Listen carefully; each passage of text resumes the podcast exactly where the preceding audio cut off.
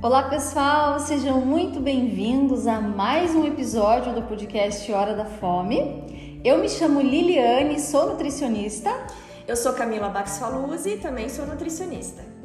E hoje nós estamos recebendo uma convidada super especial. Uma convidada internacional. Uau! Hora da Fome está global. Global, é. Nós estamos subindo de nível aqui.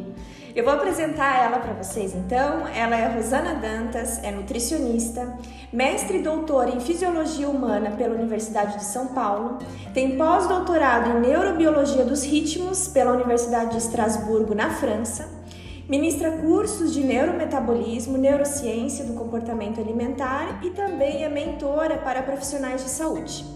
Além disso, ela escreveu alguns e-books. A melatonina não serve só para te fazer dormir. Achei ótimo ba... esse, esse título. Muito bom. Cortar, Muito bom. O bate-papo entre intestino e o cérebro, atualidades sobre a microbiota e o último, um pouco sobre o que a ciência diz sobre açúcares e adoçantes. Então, pessoal, ela está a mais de dez mil quilômetros de distância de nós. Com vocês, Rosana Dantas.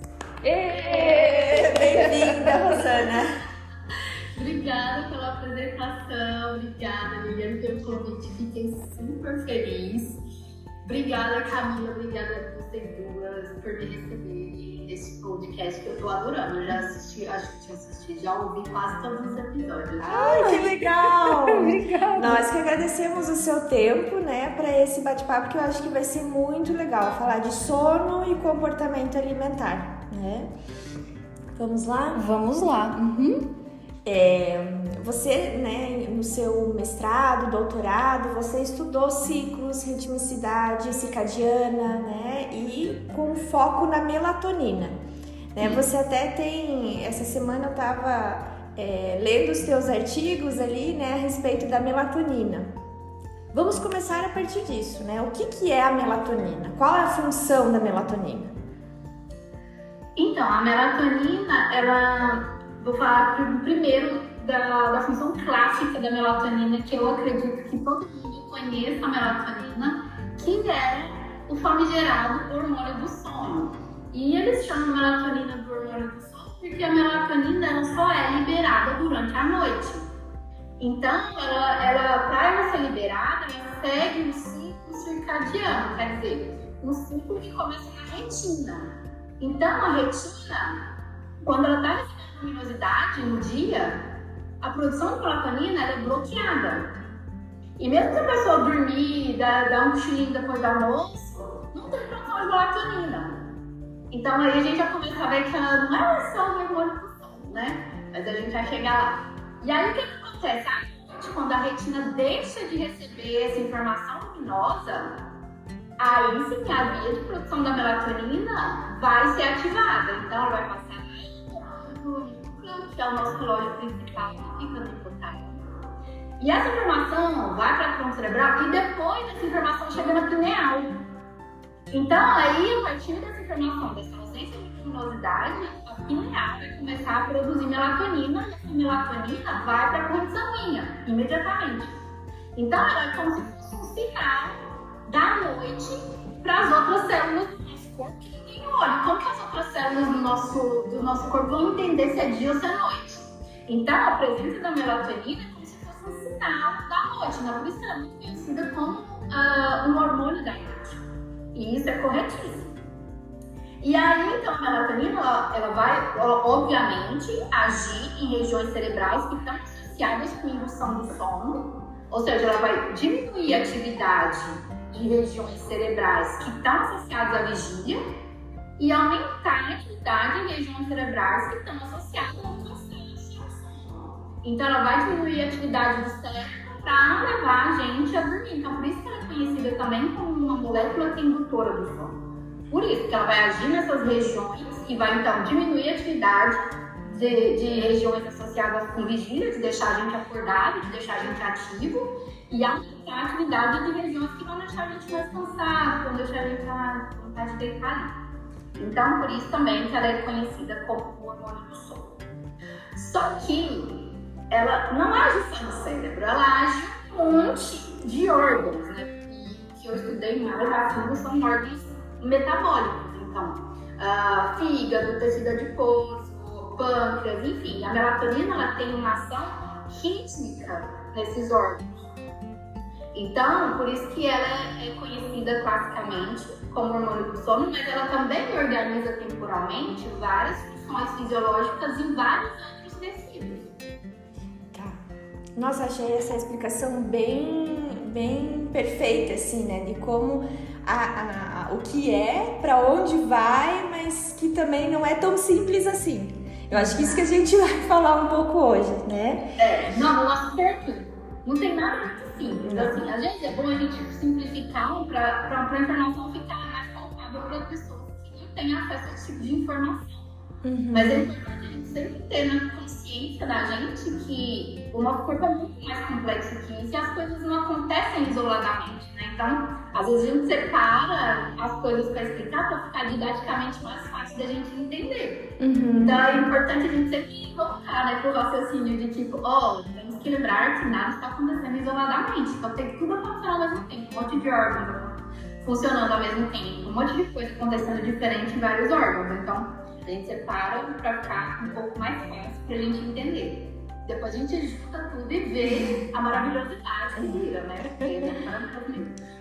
É legal, fantástico. E, Rosana, o que você acha daquele jargão que muitas vezes a gente ouve por aí? Trabalhe enquanto eles dormem. Eu tenho vontade de chorar. Coisas assim. Eu acho que é assim. É, pode estar trabalhe enquanto os outros dormem e morra mais cedo. Opa! Trazemos verdades nesse podcast, né? É, não, mas comigo é fácil mesmo. Ainda mais quando você trata dessa frase, essa frase me irrita. Porque, gente, dormir é a coisa mais essencial que tem pro nosso corpo. Não é por acaso que a gente passa, sei lá, um terço da vida da gente dormindo. Um terço. Vocês têm ideia? Um terço, é muito tempo. Isso não aconteceria se isso fosse fundamental pra gente. A gente tem que pensar que somos seres que estamos hoje aqui, porque e o nosso corpo funciona da forma que funciona, porque tá dando certo. A gente tem que pensar em evolução também. Então, Uh, dormir é essencial. Primeiro, tem uh, uma função mega importante que é de limpar o cérebro. É uma das funções. A gente pode falar um pouquinho dela, um pouquinho mais aprofundadamente da função, porque ela é muito importante. Porque quando a gente dorme e a gente entra no sono profundo, tem um sistema no nosso cérebro que se chama sistema linfático. Quer dizer, é um sistema como se fosse um sistema linfático que faz essa limpeza esparramado no nosso corpo, mas são realizadas pelas células da glia, que são um tipo celular que a gente tem lá no nosso cérebro, no sistema nervoso. Então, quando a gente dorme, a gente está no sono profundo. Essa, esse sistema linfático vai ser ativado e ele vai fazer essa faxina no nosso cérebro. E isso é extremamente importante, porque ele vai limpar restos metabólicos de reações que aconteceram no dia quando a gente está em atividade. Então, ele vai acabar limpando esses restos metabólicos e vai eliminar isso de alguma forma. E aí, se a gente não dorme bem, vai acumular esses restos de reações que podem ser muito tóxicos para o nosso cérebro. Inclusive, tem nesse, no estudo que descobriu, um dos primeiros que falou sobre esse sistema linfático, fala muito da limpeza que acontece, que diminui a produção de células beta-amiloides, que são essas células que se acumulam associadas a doenças neurodegenerativas como Parkinson, Alzheimer. Então, dormir é essencial. Só por isso eu acho que eu já, convido, já, consigo, já consigo convencer muito bem as pessoas de que sono é realmente essencial. Outra coisa muito importante do sono é que ele organiza também, ritmicamente, vários processos no nosso corpo. E se a gente não dorme, lembra que eu falei que a melatonina ela só é produzida quando a, a retina deixa de, de perceber luminosidade? Se a pessoa não dorme, muito provavelmente ela está na frente de uma tela, ela está com a luz acesa, porque a noite ela não vai ficar no escuro no meio da, da selva, no meio da floresta, não vai. Quando tem percepção de luminosidade na retina, não tem produção de melatonina.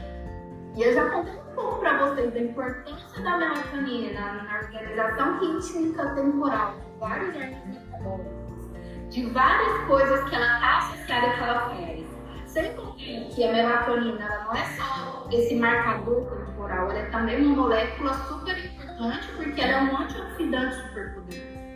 Então já tiveram estudos associando e comparando o poder antioxidante da melatonina com outras coisas clássicas, como vitamina C, vitamina D, e viram que a melatonina tem um poder antioxidante maior do que essas vitaminas, por exemplo. E não é só isso, os metabólitos da melatonina também são antioxidantes. Então assim, ela tem quatro gerações, ela é usada aqui, o que ela virou é antioxidante, o que aquela coisa virou também é antioxidante, o que aquela outra coisa não, também é antioxidante. Então ela tem quatro gerações de, de ação antioxidante. Então ela, ela não pode ser deixada de, de considerada essa função antioxidante da melatonina também. E a gente sabe que na vida que a gente leva hoje, a gente precisa de uma ajudinha extra para eliminar os radicais livres, porque é muita poluição, é falta de sono, é muita comida ultraprocessada. Então, já é uma grande ajuda para o seu corpo para ajudar a fazer essa limpeza que o nosso corpo precisa deixar a gente saudável por mais tempo. Então, a melatonina, ela só pra ele dormir, né? A gente já faz um monte de coisa que ela faz. Ela protege a gente nos órgãos, no corpo inteiro, porque ela age como antioxidante, ela organiza temporalmente, dá informações temporais para células de vários órgãos do nosso corpo, o que é super importante, porque tudo é rítmico no nosso corpo, né? Então, liberação hormonal tem hora para acontecer. Picos de, de, de determinados hormônios acontecem em determinadas horas do dia. Ah, mesmo quando tem ah, é, a alimentação, por exemplo, acho que a gente deve até falar um pouco, talvez, sobre essa coisa da importância da ritmicidade na alimentação. Sim, também. Vamos falar.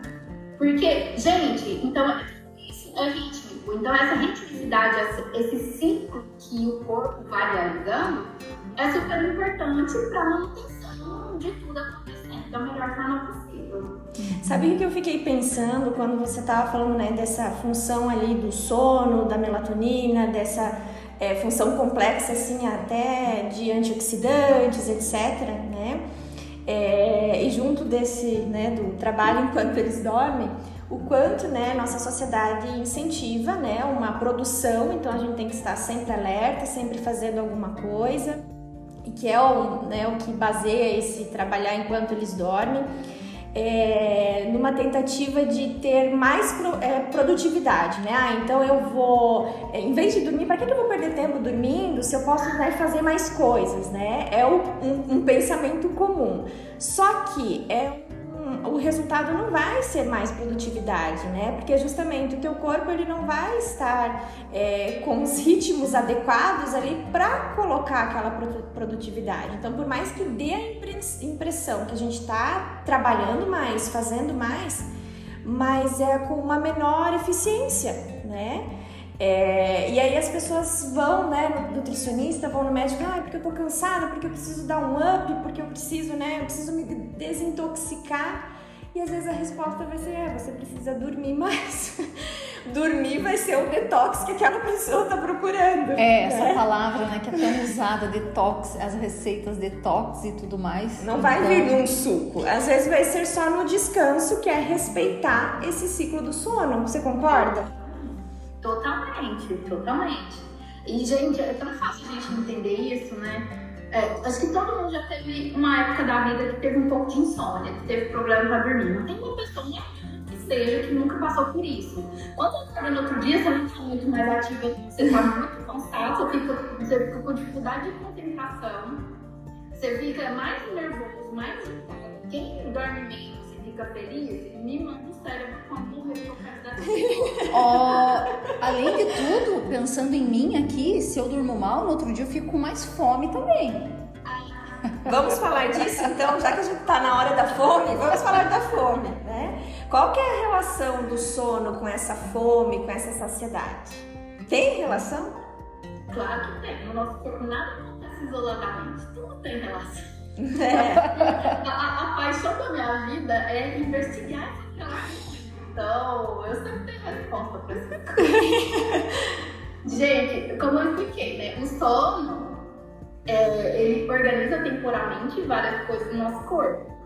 E várias dessas informações que estão associadas à questão de neurotransmissores associados à fome e saciedade precisam dessas respostas que vêm ritmicamente, por exemplo, com a alimentação. Então, uh, tem vários artigos, vários artigos que já mostraram, por exemplo, privação de sono, jet lag, jet lag social, não sei se vocês já ouviram falar desse termo, que o jet lag social é, não, a gente não precisa mais viajar para outros países com outros fusos horários para a gente ter jet lag. A gente só basta, por exemplo, dormir muito pouco na semana e descontar o sono no fim de semana, isso já é considerado um jet lag social. Ou então, dormir muito tarde é, todo dia porque quer terminar aquela série da Netflix. Dorme três dias mais tarde, no outro dia volta a dormir no horário normal, jet lag social. Ah, então, essas, essas, essas, essa perda de ritmicidade, essa perda de rotina de sono é considerada, a longo prazo, como jet lag social. Então, vários estudos já demonstraram que essa desregulação rítmica, porque ela vai desregular não só o sono, ela vai desregular também a produção hormonal. Então, a gente precisa ter, ter informação importante para o comportamento alimentar, por exemplo, do controle lá do cérebro. Insulina, leptina, então a pessoa vai comer cada dia no horário. E aí, só no prazo também vai levar uma resistência a esses dois hormônios a nível cerebral. E isso vai alterar a produção de neurotransmissores associados à fome e saciedade. Então, se cada dia, eu costumo brincar, vou até dar um exemplo que eu sempre dou, que é besta, mas fica muito fácil da gente entender. Quando a gente vai viajar, a gente prepara tudo com antecipação, a gente já, quatro meses antes, já está olhando passagem, fica pensando que roupa que vai levar, nem você já começa a meio que se organizar como é que vai para o aeroporto, tem que ir para o aeroporto mais cedo, fazer check-in, não sei o que, pegar um avião, chegar lá, tem que ter um hotel quando a gente chegar, ou uma casa, lugar, alguma coisa pra gente dormir. Na nossa vida, a gente não tem que organizar com antecipação as coisas para tudo dar certo. Sim. No nosso corpo é igual. Então, por isso que essa ritmicidade é importante, porque ela permite ao corpo se antecipar a eventos que ele sabe que vai acontecer, então ele se prepara com antecipação a esses eventos. Então é muito mais vantajoso, o nosso corpo está preparado ali para a hora de comer. O nosso corpo está preparado com todos os níveis hormonais necessários para receber essa carga de nutrientes e energia e já mandar tudo isso para os lugares que precisa ir. Se cada dia a pessoa come um horário diferente, o corpo ele perde essa capacidade antecipatória.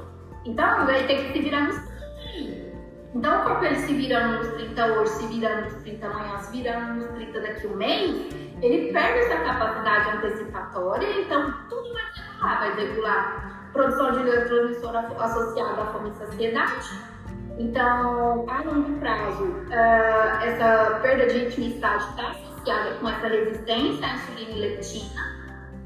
Isso aí, estudos muito grandes, populacionais já mostraram, então essas pessoas têm uma tendência, quando elas perdem essa ritmicidade, essa capacidade antecipatória para se organizar o corpo, a fisiologia, isso está associado a longo prazo com ganho de peso, sobrepeso, obesidade, síndrome metabólica, isso aí, problema, qualquer problema metabólico, pode aumentar em grande escala a probabilidade de acontecer com essa perda rítmica.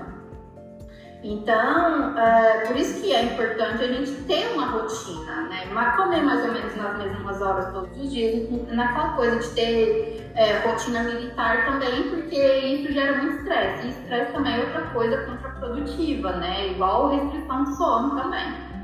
Então, tudo vai levando a, essa, a, a esse estado do corpo que começa a, a, a levantar a bandeirinha de S O S, né?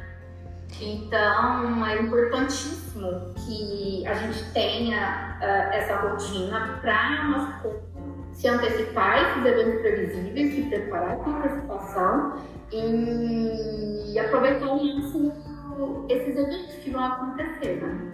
Eu acho muito importante você falar dessa relação, né, do sono e da fome, desses hormônios da fome, né? Porque, nossa, a gente vê tanto no consultório, às vezes as pessoas olhando só assim, ah, o que eu tenho que comer a menos, porque eu tô comendo a mais, eu tenho que comer a menos, né? Mas se a gente vai investigar, aquela pessoa não tá tendo um sono adequado, né? Tanto em horas, quanto desse preparo, né, do, do sono, desse ritual, né, para dormir, é, ou até mesmo ir despertando várias vezes à noite, né, ou com insônia, etcétera. E daí a gente vê que, não, que a gente trabalhar um, um sono melhor tende a ajudar mais do que a gente ficar tentando só fazer com que, ela, com que aquela pessoa pare de comer, né? Não, não é, né, claro que parar de comer não é, é, é o, o ideal, né? A gente vai precisar comer, mas reduzir essa quantidade que muitas vezes está excessiva, né? Então, acho que é, é muito importante a gente olhar para isso, que eu costumo falar no consultório, do meu olhar é sempre assim, é para além do prato, porque assim, ah, é importante a gente olhar o que, enquanto a pessoa come, sim, enquanto o nutricionista é importante, né? Só que a gente não pode se, se, se limitar a isso. A gente tem que olhar, por exemplo, como é que está o sono daquela pessoa, né? Como é que tá? Porque isso tem uma real influência e uma grande influência, né? Que é como você falou, desses estudos que relacionam essas alterações metabólicas, né? Inclusive a, a, associando ao maior aumento de peso ali, né? Não é? É, a gente tem que sempre lembrar que uma coisa que eu sempre repito, digo e repito, que quando a gente pensa em peso corporal, a gente não tem que pensar só em caloria, que entra em caloria e sai. Aí é a hora que vem também aquela coisa de trazer de volta pra gente aquele pensamento de que o nosso corpo é muito mais complexo que isso. Nosso corpo não é calculadora, não é só caloria que entra em caloria e sai. A gente tem que pensar na qualidade dessa caloria, a gente tem que pensar muito mais no geral pra pessoa, como que é sono, como que é hábito intestinal, como que é tudo da vida da pessoa, como que ela gera estresse, assim, porque tem gente que às vezes não dorme à noite porque tem uma dificuldade de digerir o estresse, né? Então, é, a gente adulta, o estresse vai existir, o boleto vai chegar, não tem o que fazer, o estresse vem. Uma coisa que a gente pode mudar é a nossa forma de encarar o estresse, então cada um acha aí um jeito, né? Gosto de rezar, quem gosta de meditar, eu se não medito, faço meu yoga, eu mato todo mundo ao redor. Então cada um vai achar a sua forma. Tem gente que gosta de bordar, tem gente que gosta de mexer no jardim, tem gente que gosta de cozinhar, cozinhar comer pra mim é uma super, uma super terapia, assim. Então é importante a gente pensar em tudo, né? É uma rede, né? Tá tudo ligado, né? Direta ou indiretamente, né? E eu acho importante também, principalmente para nutricionistas terem muito essa ideia muito, muito presente sempre, né? Quando estiverem no consultório, não ficarem só pensando no que comer, como comer. Tem que pensar também na hora que come, porque muita coisa acontece diferente. Por exemplo, o mesmo pão que a gente come de manhã vai ser metabolizado totalmente diferente se a gente comer um pão de uma noite. Então, isso tudo de tudo isso que a gente já discutiu. Então, essa organização temporal, por exemplo, de sensibilidade à insulina, ela é muito maior cedo, de manhã, e essa sensibilidade, sensibilidade ela vai diminuindo no decorrer do dia. Então, se tem meio, a, a insulina é menos sensível à noite, como que ela vai pegar essa glicose que está circulando ali e colocar dentro da célula para fazer o que ela precisa fazer, que é produzir energia para a célula, né? Então, ela vai ficar e glicose fica circulante a longo prazo, a gente sabe que vira, né? Então, é bom a gente tentar também introduzir isso na, na prática clínica, né? Ver ritmicidade, porque a ritmicidade é super importante. Pensando em sensibilidade hormonal, pensando em capacidade do nosso corpo de digestão e de absorção e de mandar todas essas coisas para onde elas precisam ir. Então, o nosso corpo tem tem ali uh, esses ritmos que precisam se respeitar. É, deixa eu te fazer uma pergunta, porque assim, quando a gente tá falando dessa, desse ritmo ali, é, o que que acontece com as pessoas que trocam, né, o dia pela noite? Eu tenho vários pacientes que trabalham, por exemplo, no terceiro turno, uhum. né, e vai ter essa alteração.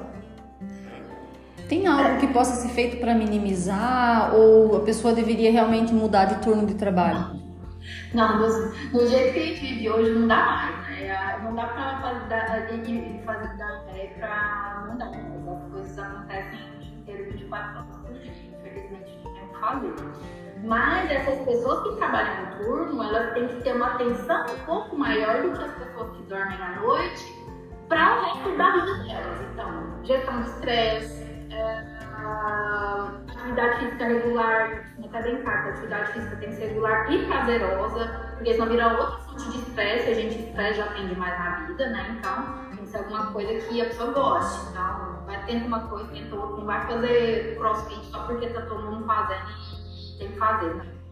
Vai dançar, vai nadar, vai andar, vai correr, descubra sua, sua forma de, de, de atividade física prazerosa. E acaba que é prazeroso. Vira um hábito, vira prazer. Então, essas pessoas têm que ter um pouco mais de cuidado também com a alimentação, uma alimentação mais baseada em alimentos frescos, preparados em casa, tentar evitar mais é, alimentos ultraprocessados. Então, essas pessoas, elas podem sim ter uma vida normal, metabolicamente saudável, mas elas têm sim que ter uma atenção um pouco maior para os outros aspectos da vida, né? Porque elas são úteis. Inclusive, até acho que devia ser colocado como, como fala mesmo, insalubridade. É, insalubridade. Porque a longo prazo está associado, isso aí já está cientificamente, eu, eu tomei birra cientificamente comprovado, eu ia falar cientificamente comprovado. É, isso aí já tem muitos artigos na literatura que já mostraram que esse trabalho em turno a longo prazo pode aumentar a probabilidade de desenvolvimento de problemas metabólicos. Uhum. Quer dizer que todo mundo que trabalha hoje vai ter problema metabólico? Lógico que não, óbvio que não, porque ciência é assim.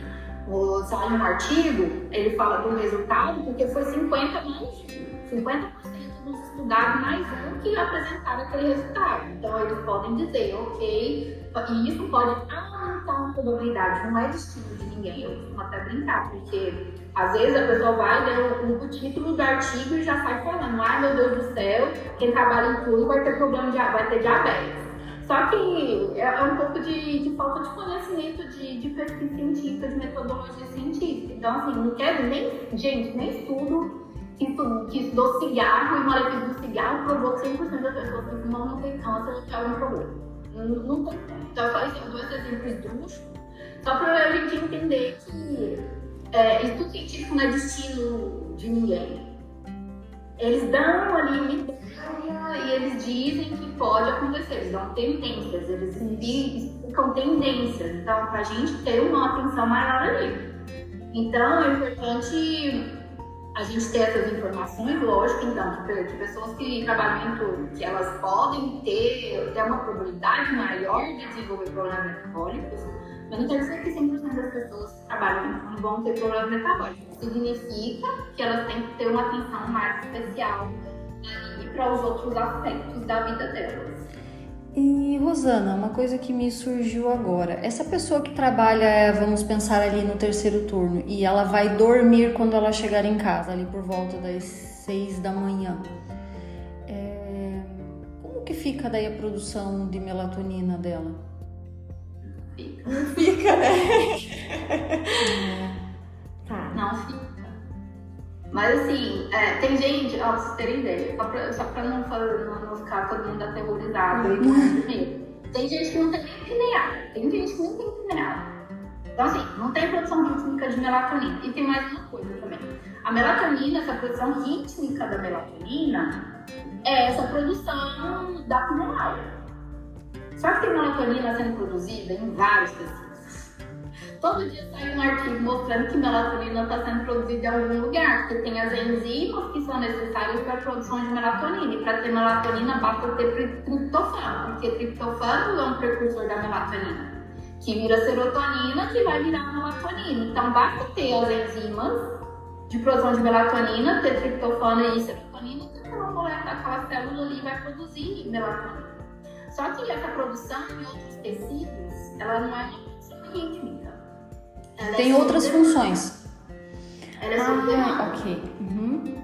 Só para vocês, vocês terem uma ideia, tem muito mais melatonina sendo produzida no intestino do que pela própria glândula pineal. Então, uh, e não é duas, três, quatro, vinte vezes, é trezentas vezes mais. Só vocês terem ideia assim, da, da, da dimensão da coisa. Só que é uma produção sob demanda, então está passando alimento ali.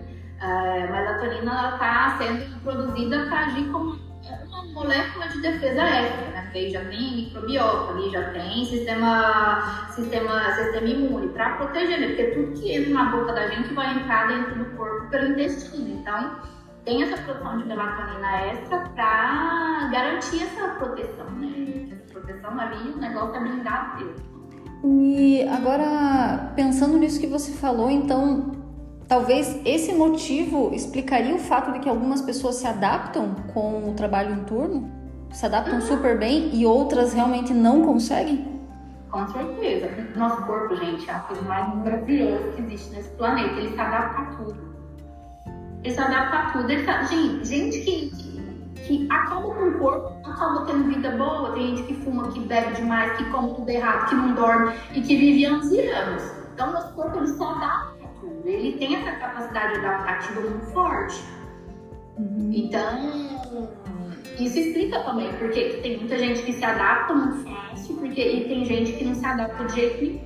Então, e aí a gente tem que levar em consideração mais uma vez uma coisa que a gente nunca pode esquecer, que a gente tem que olhar muito para a individualidade. A individualidade é muito importante. Cada pessoa é tão diferente uma da outra, metabolicamente, geneticamente, histórico diferente, tudo diferente. Então, assim, gente, por isso que a gente tem que pensar na coisa mais holística, né? Pensar no ser humano como um, no gênero, em tudo, né? E ver principalmente a diferença de uma pessoa para outra, que aí tá a beleza da coisa também, essa diferença de todo mundo ser diferente. Uhum. É interessante você trazer esse ponto da individualidade, dessa importância da individualidade, porque hoje a gente vê muitos profissionais, e aqui a gente coloca esses profissionais entre aspas, que falam tanta besteira, tanta bobagem aí pela internet, né? Com notícias como se fossem assim bem alarmantes, ou justamente para chamar muito a atenção, né? Que pegam, sei lá, só o título do artigo, fala sobre aquele assunto, cita o artigo, porque aí traz um respaldo, quando que na verdade é bem isso que você falou antes, é, é, dentro daquela metodologia científica tinha coisas ali para serem consideradas, que um profissional ético e, e que, que tem essa consciência é, trataria esse assunto de uma forma diferente, né? Porque a ciência, ela é dinâmica, né? Ela não é algo absoluto, né? É, e às vezes as pessoas acham que não tem, é, é, não conseguem lidar com essa, né? Elas querem garantias também. E elas querem é, dar certeza para o paciente é, muitas vezes, né? É uma, é uma falta de responsabilidade, ó. Uh, e a gente está lidando com vidas, né? Então, é bem complicado isso. Eu acho que todo profissional da saúde deveria ter um mínimo de metodologia científica para entender e ler um artigo, pelo menos. Então, por isso também que eu tenho esse trabalho de, de mentorar e tal, que inclusive tem uma mentoria minha que vai começar agora nesse foco, tem ainda mais, eu tava com quem precisar. É, ah, legal. Que, esse neurometabolismo que eu trago, que já com a curadoria, já faço a curadoria, porque eu sei que é difícil, não tem tempo, gente. O profissional trabalha a o dia inteiro. Que hora que eu vou estudar? Aí eu fico de sono, daí não vai nem conseguir atender, vai dar tudo errado. Mas é, é, é importante o profissional estar ligado nas coisas que estão acontecendo de mais recente e relevante na literatura, porque tudo que, tudo que a gente estudou na faculdade, ela não existe mais, está tá tudo desfasado. Eu terminei a faculdade há vinte anos já, vinte,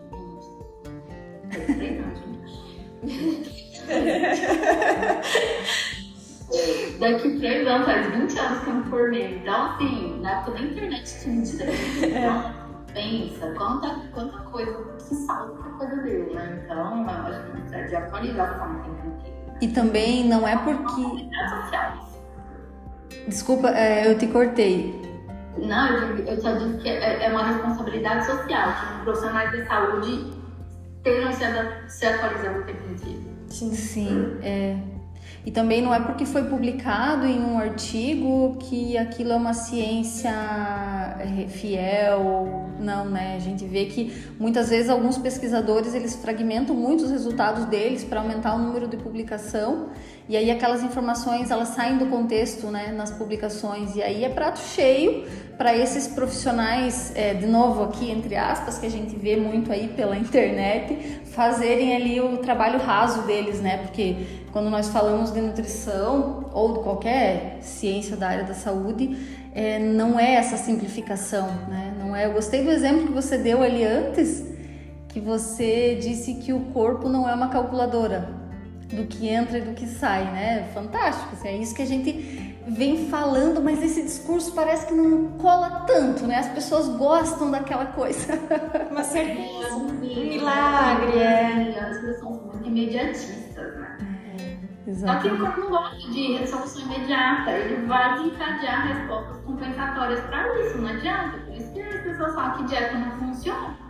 Pode funcionar, mas a longo prazo não funciona. Porque o corpo, ele não é besta, ele não é besta. E outra, já o hipotálamo, né, que é o pedacinho do cérebro que controla isso, ele não sabe que você tá fazendo dieta porque você quer emagrecer, vai pensar que acabou com o mundo inteiro. O apocalipse zumbi acontecendo, daí o que ele vai fazer? Vai aumentar sua fome e vai diminuir seu gasto energético.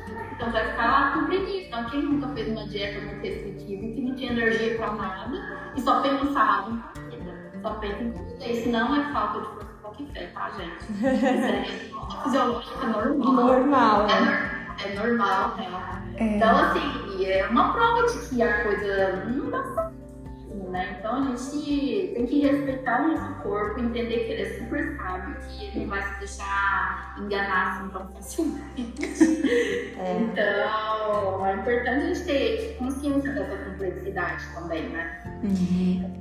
Eu, eu vou voltar para dar um exemplo, né? Quando a gente estava falando desse, dessa divulgação de informação é, científica, mas é uma, uma, uma informação científica adulterada, talvez, assim, né? Pseudociência. É, eu lembro que não, não faz muito tempo, né? Principalmente agora ali naquela fase de, de lockdown, do Covid. É, né, bombou a venda de suplemento de vitamina D, vitamina C, vitamina A para aumentar essa imunidade, né? E há algum tempo a gente vê o foco na vitamina D.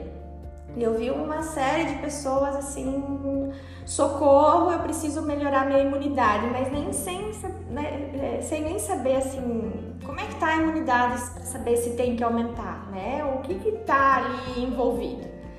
É... E aí vão se entupindo de vitamina C, fazendo xixi, liberando toda aquela vitamina C, né? E muitas vezes, né, o... a gente falou do estresse, mas o sono também tem relação com esse fortalecimento da imunidade, né? Então não adianta a pessoa estar lá naquele estresse que todo mundo, né, aumentou o estresse por conta da pandemia. É, e muitas vezes, né, estresse, ansiedade, como você falou, vão perturbar o sono e aí tá lá se entupindo de suplemento alimentar que muitas vezes não tá fazendo o efeito que, que a pessoa deseja, né? Fala um pouquinho dessa relação ali do sono e da imunidade. Eu vi que você tá assim, né, passando assim, tipo assim, socorro, né?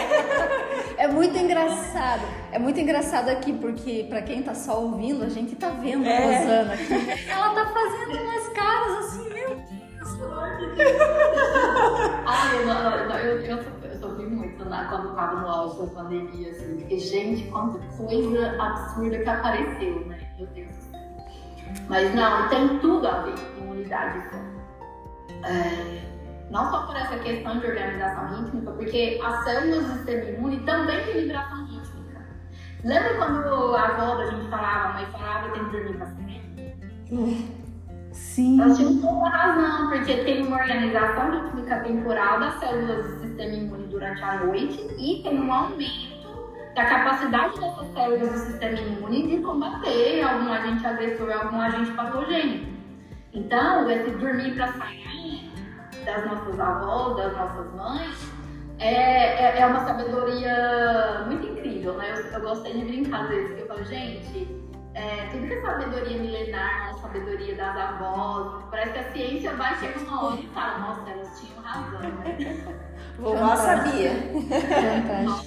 Elas eram sábias. Aí a gente vai aparecendo, né, os artigos para comprovar. Legal. Tem uma então, outra. Tem tudo a ver com melhora da imunidade. Tem uma capacidade muito maior de, de manter o nosso sistema imune funcionando bonitinho do que essa overdose de suplementação desnecessária que sai tudo no xixi, que nem você falou. É, tem uma outra coisa agora que eu lembrei quando você falou das avós, né, que falavam. Tem uma outra coisa que as avós, ou às vezes as mães da gente falam, que é Ah, tá à noite ali, tá com um pouco de dificuldade para dormir, toma um copo de leite morno. Triptofano. Triptofano, ai, tão bacana isso, né?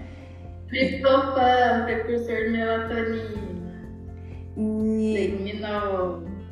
Leguminosas, aham. Uhum. E...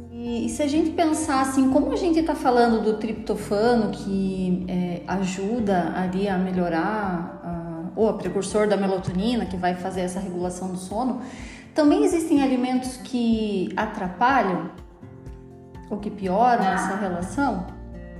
Você pode falar um pouco sobre isso?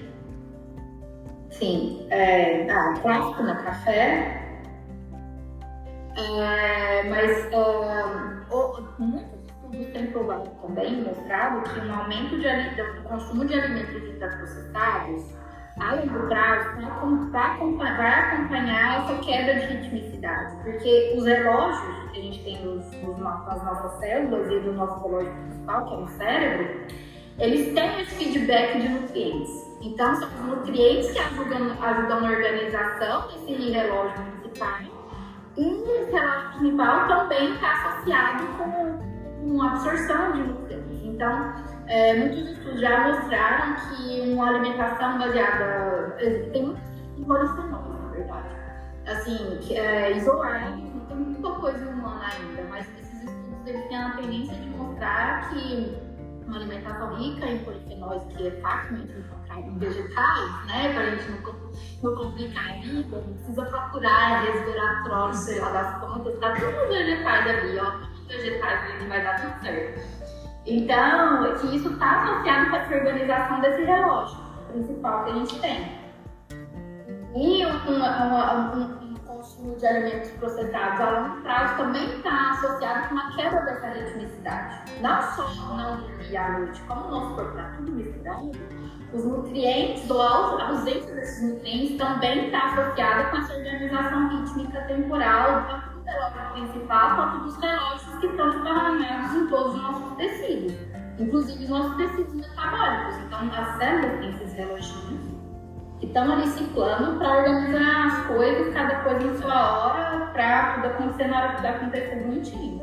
Então, esses, esses alimentos ultraprocessados a longo prazo estão associados com essa quebra de ritmicidade também. É, eu gostei, Rosana, da forma como você explicou ali em relação a ah, os vegetais, para simplificar os vegetais. Porque às vezes os pacientes vêm para a gente no consultório com aquela ânsia de querer que a gente faça uma indicação, não é o, o tipo de trabalho que a gente faz prescritor, né? Mas eles querem um alimento específico que vai resolver todos os problemas, né? E, e é interessante é, você falar isso também, né? Que vem confirmar o que a gente fala, que os, os alimentos, os vegetais, de forma geral, eles trazem essa, essa carga de nutrição. Não é um... Claro que há uma variação entre eles, né? Mas não precisa ser um alimento específico. E mais importante, tratar da comida, né? Porque quando a gente, você está falando ali, por exemplo, do, ah, do, do resveratrol, né? Do, do... Ai, agora me fugiu o nome. Glutationa. É, você, é, até que você falou, mas é, a gente olhar pro, pro, pro nutriente ali, né, aí dá a impressão aquele biscoito que, é, que, tá, que diz na embalagem que é enriquecido com tal e tal coisa, ou aquele suplemento alimentar que tá ali na frente da embalagem que traz aquele nutriente específico que a gente tá falando, né. Parece que aquilo, então, é a resposta, né? Mas muitas vezes aquele produto, aquele produto, né? Tirando a parte do, do suplemento, mas aqueles outros produtos são produtos ultraprocessados. Então, não vai ter aquela eficiência, né? Não vai ter aquele resultado que a gente quer. Então, se a gente volta a falar de comida, as coisas andam muito melhor. Então, a gente tem que pensar na sinergia, né? Isso. Então, que tem... Eles estão perfeitos, já vem perfeito na natureza, né? Então, se eles estão todos juntos ali... É porque o alimento vai ser melhor processado pelo nosso corpo, porque tem vários nutrientes que vão ajudar a aumentar a absorção desse, dessas, dessas moléculas específicas, né? Então a gente precisa pensar em parar de isolar o nutriente, né? Pensar na comida, no geral, e simplificar a coisa, porque aí a gente está no caminho certo para durar mais um pouco nesse planeta. e, e durar bem, né? Não, não tá capenga. É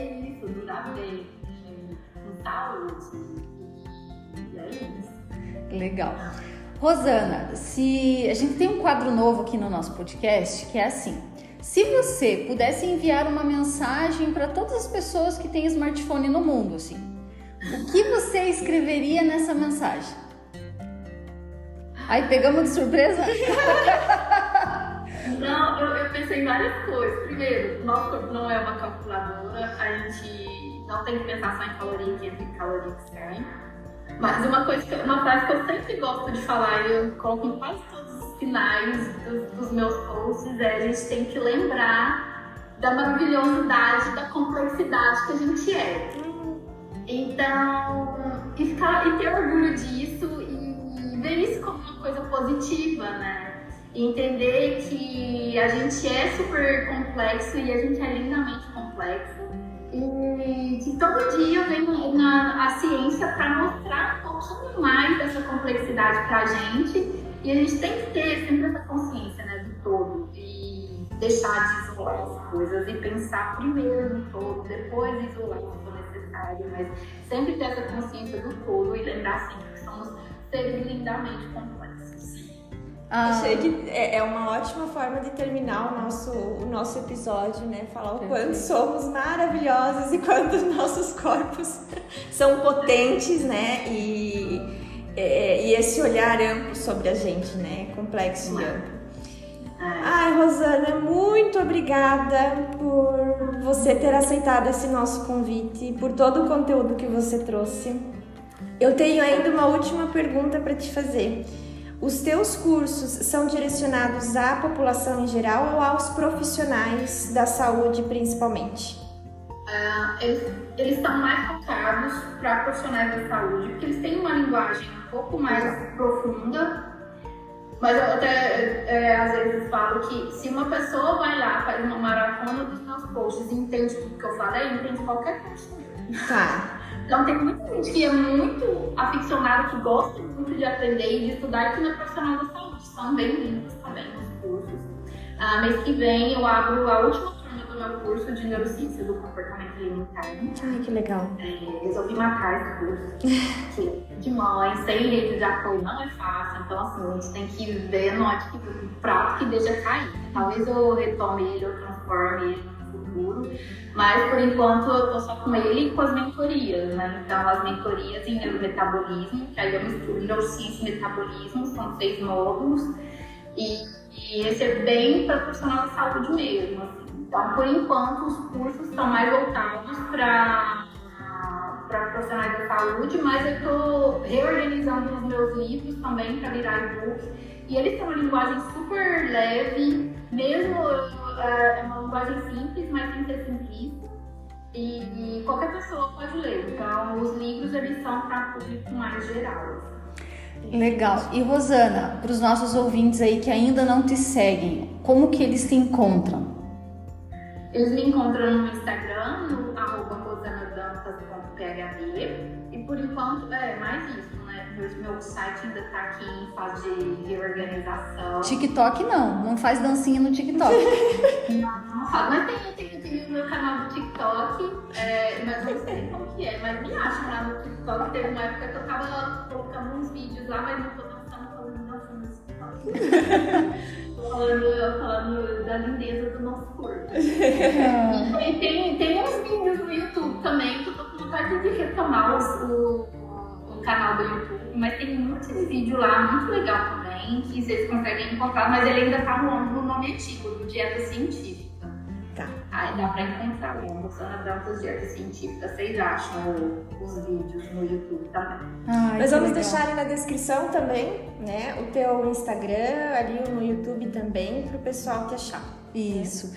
Então, mais uma vez, nós te agradecemos profundamente. Para nós foi uma alegria muito grande ter você com a gente nesse episódio. A gente sabe que a tua agenda é super concorrida, então, assim, nos dar a honra da sua presença é algo que não tem palavras para agradecer. Se você estivesse aqui pertinho de nós, a gente ia te presentear com a caneca do nosso podcast. Mas, como você tá lá na França, quem sabe a gente vai lá ver a Torre Eiffel, né? Um dia a gente te visita. E... Ai, obrigada. É, um super super beijo para você aí e muito obrigada, e que você continue brilhando com esse trabalho maravilhoso que você vem fazendo de levar a ciência com compromisso e com ética para a sociedade.